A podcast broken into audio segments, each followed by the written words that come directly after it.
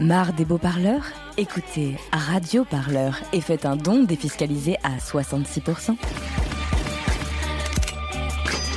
Radio Parleur, le son de toutes les luttes. Écoutez-nous sur radioparleur.net. Révoltez d'aujourd'hui, faites bien attention.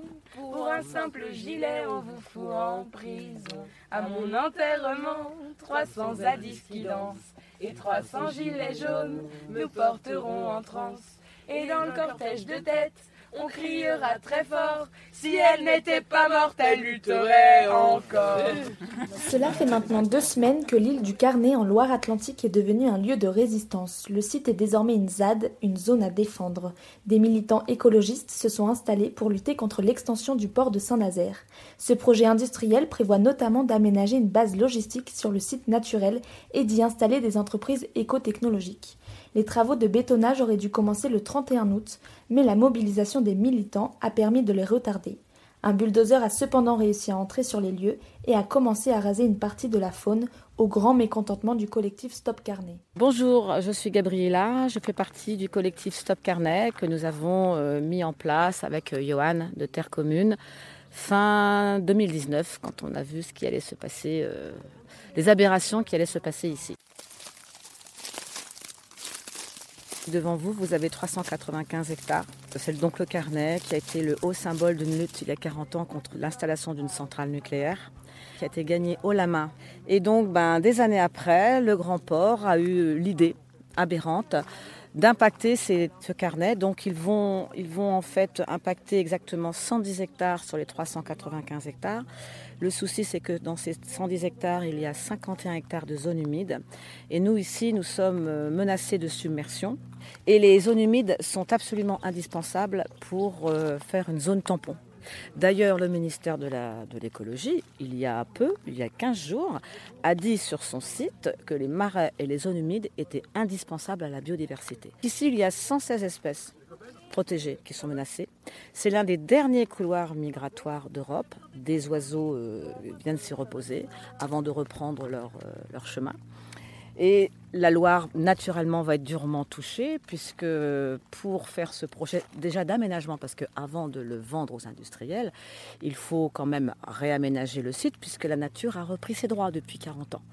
Donc, euh, le réaménagement va déjà coûter 85 millions d'euros. Et au passage, ça va donc euh, toucher durement la faune en particulier. Alors les zadistes ont investi les lieux. Ils ont dressé des barricades faites de palettes, de meubles, de branches pour empêcher les travaux de commencer. On peut y lire des slogans tels que Grand port dégage, Tu fais partie de la nature, en la détruisant tu te détruis, ou encore C'est l'heure d'agir. Une fois passées les barricades, une véritable vie en communauté s'organise. Sur la droite, le coin cuisine avec le ravitaillement. En face, un atelier réparation de vélos. Un peu plus loin, la villa des Copennes, un espace repos réservé aux femmes. Et en continuant à marcher, on tombe sur des toilettes sèches, des tentes, puis on arrive enfin à l'île du Carnet. Moi aussi, je suis par cas pour les intimes. Euh, et je suis euh, ici depuis euh, le début, depuis le, premier lundi, le lundi 1er septembre, où on a installé les premières barricades pour bloquer les travaux. Des premiers endroits ici qui étaient vraiment de la barricade et du blocage, on va dire un peu à l'arrache, on est passé quand même à quelque chose de plus structuré parce qu'il y a des gens qui sont motivés, il y a des gens qui ont aussi des expériences, qui ont aussi des savoir-faire. Tout ça se partage, tout le monde participe et puis en fonction du moment, du passage, bah, avec des palettes, on va monter euh, quelques murs, puis un toit. Quelquefois on a des bâches, quelquefois on a récupéré des tôles. Et puis tout ça se construit au fur et à mesure, donc d'heure en heure. Euh, forcément, euh, il y a 400 hectares, donc ça fait quand même un très grand site. Il y a beaucoup d'endroits et quelquefois on est absent quelques heures ou une journée pour faire diverses missions et on revient. Il y a plein de choses qui ont poussé. Donc l'intérêt des vélos vient à ce moment-là bien dépanner pour transporter le ravitaillement, faire la liaison euh, et aussi le matériel. Donc euh, disons que c'est la partie un petit peu plus euh, Robinson Crusoe ou la, partie un petit peu plus sauvage, camping, mais ça se construit bien aussi là-bas et on prépare aussi les intempéries parce que pour l'instant effectivement on est plutôt tranquille au niveau météo, mais voilà ça va, ça va, ça va se jouer à ce moment-là aussi. on sait que ça va être un enjeu en plus de l'adversité diverses et notamment euh, de la gendarmerie. Pour le moment, Didier Martin, le préfet de la région fraîchement nommé, a assuré vouloir poser ses valises avant de s'exprimer sur le sujet. Mais cela n'empêche pas les zadistes de craindre l'expulsion et d'être très prudents en assurant un anonymat le plus total.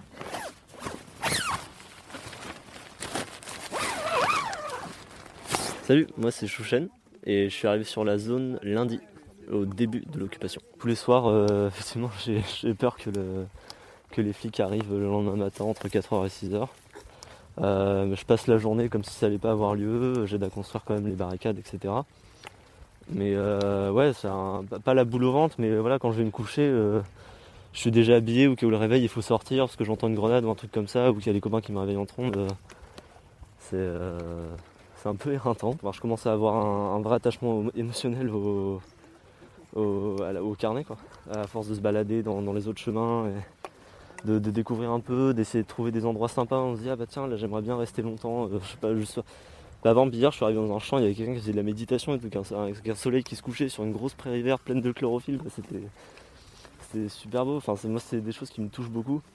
Et euh, ça m'est déjà arrivé par exemple de me balader dans un endroit comme ça et de commencer à pleurer parce que je me dis putain euh, en fait il y, a des gens qui, veulent détruire ça pour, faire un peu de la, merde quoi.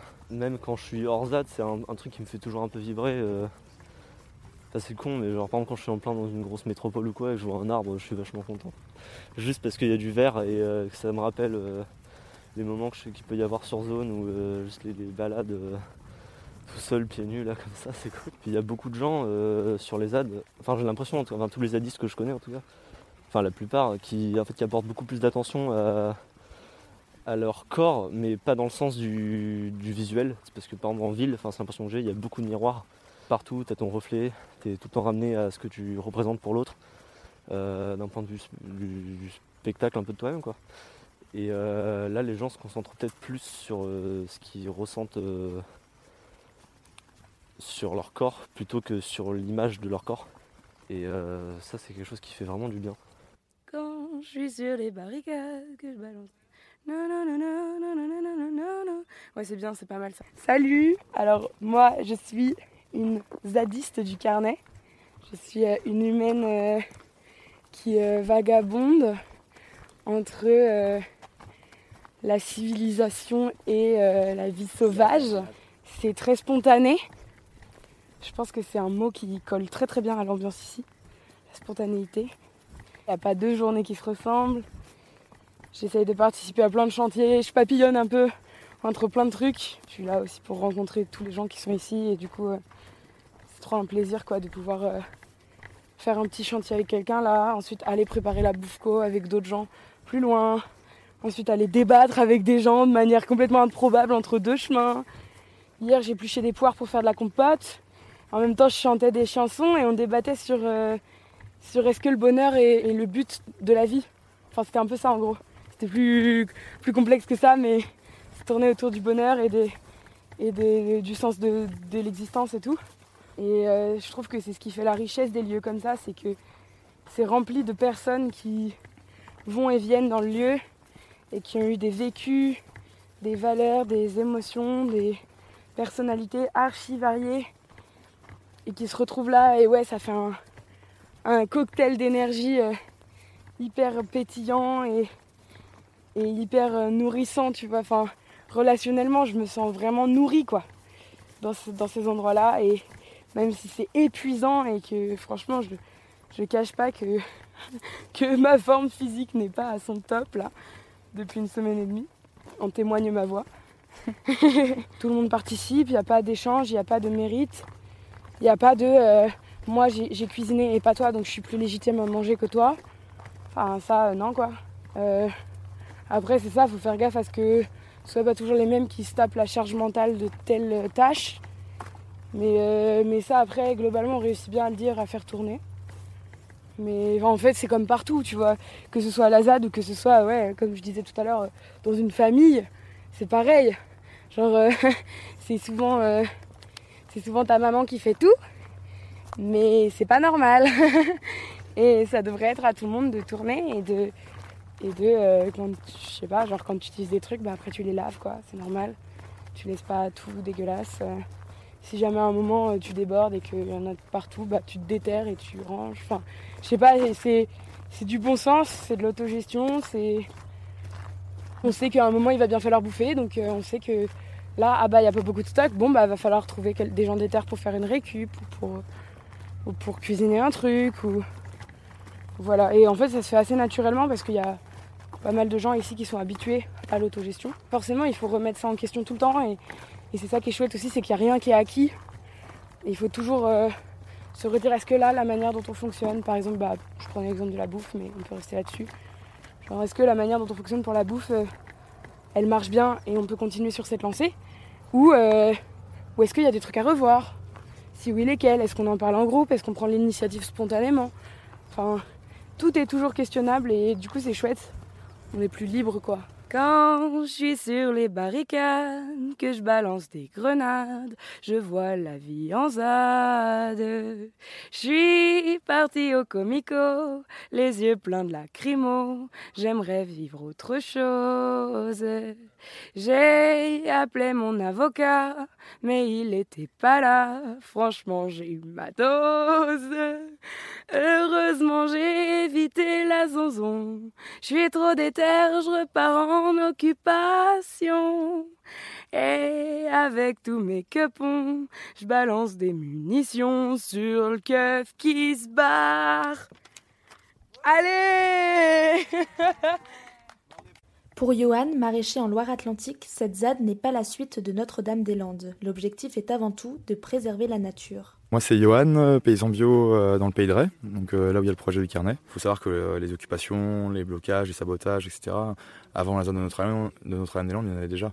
Par exemple, contre le projet central nucléaire du carnet, il faut quand même savoir qu'il y a eu des vols dossiers secrets d'EDF l'État, il y a eu du sabotage, il y a eu des occupations du site du carnet. Enfin voilà, je veux dire, ça n'a pas commencé à la date de Notre-Dame-des-Landes, en fait, ces, résistances. voilà. Donc déjà, c'est pas forcément une suite. En plus, euh, voilà, c'est une lutte différente. C'est dans le sens où euh, là, on parle d'un autre projet d'aménagement, de d'autres problématiques, même si c'est des problématiques qui sont liées quand même. Hein. Et puis le but, c'est pas forcément après derrière de. après, ça dépendra de ce qui passera sur la date. Hein. Nous, on va pas, va pas, contrôler ce truc-là. Hein. Mais c'est pas forcément le but après derrière d'en faire une zone agricole, habitée, avec des projets, etc. Parce que là, on est sur une île euh, qui est déjà naturelle, où il y a énormément d'espèces protégées de zones naturelles, euh, de zones humides. Le but, c'est surtout en fait de justement, peut-être en fait plutôt euh, notre mot d'ordre, c'est euh, plutôt pour un carnet libre et sauvage, et puis en général pour un estuaire libre et sauvage. Quoi. On a besoin de zones naturelles, on a besoin de sauvages dans, les territoires. En France, on est en retard par rapport à d'autres pays européens sur ça. On a une vision de la nature en France qui est juste hallucinante, une vision paysagère, anthropocentrée, où il faut absolument intervenir, il faut gérer. Et voilà, moi je me bats plutôt pour justement qu'on ait des espaces un peu comme ça en fait. voilà, qu'on ait des espaces justement où la nature elle est en libre évolution. Donc voilà, et puis c'est beau, c'est merveilleux. on a besoin de sauvages, on a besoin de zones où on contrôle pas les choses, où on gère pas. On a besoin de s'émerveiller, de, de voir l'évolution voilà, de manière naturelle. Quoi. Je pense qu'on manque de ça aujourd'hui. En tout cas, on, va tout faire pour, euh, pour, que, ça, pour que la lutte a, gagne et que le carnet soit libéré de tout, euh, tout projet d'industrialisation. Et, je pense qu'on est bien parti pour ça. Quoi. Il y a vraiment quelque chose qui se crée de, de, fort et de beau là ici. Euh, ouais, c'est magnifique. Voilà. Et je suis heureux de voir ça. Quoi. Les membres du collectif Stop Carnet et les zadistes sont plutôt confiants et pensent que les travaux vont finir par être annulés. En attendant, ils continuent la lutte. Ils ont même installé une zone d'accueil à l'entrée de la ZAD pour sensibiliser riverains, cyclistes et promeneurs. Radio Parleur, le son de toutes les luttes. Écoutez-nous sur radioparleur.net.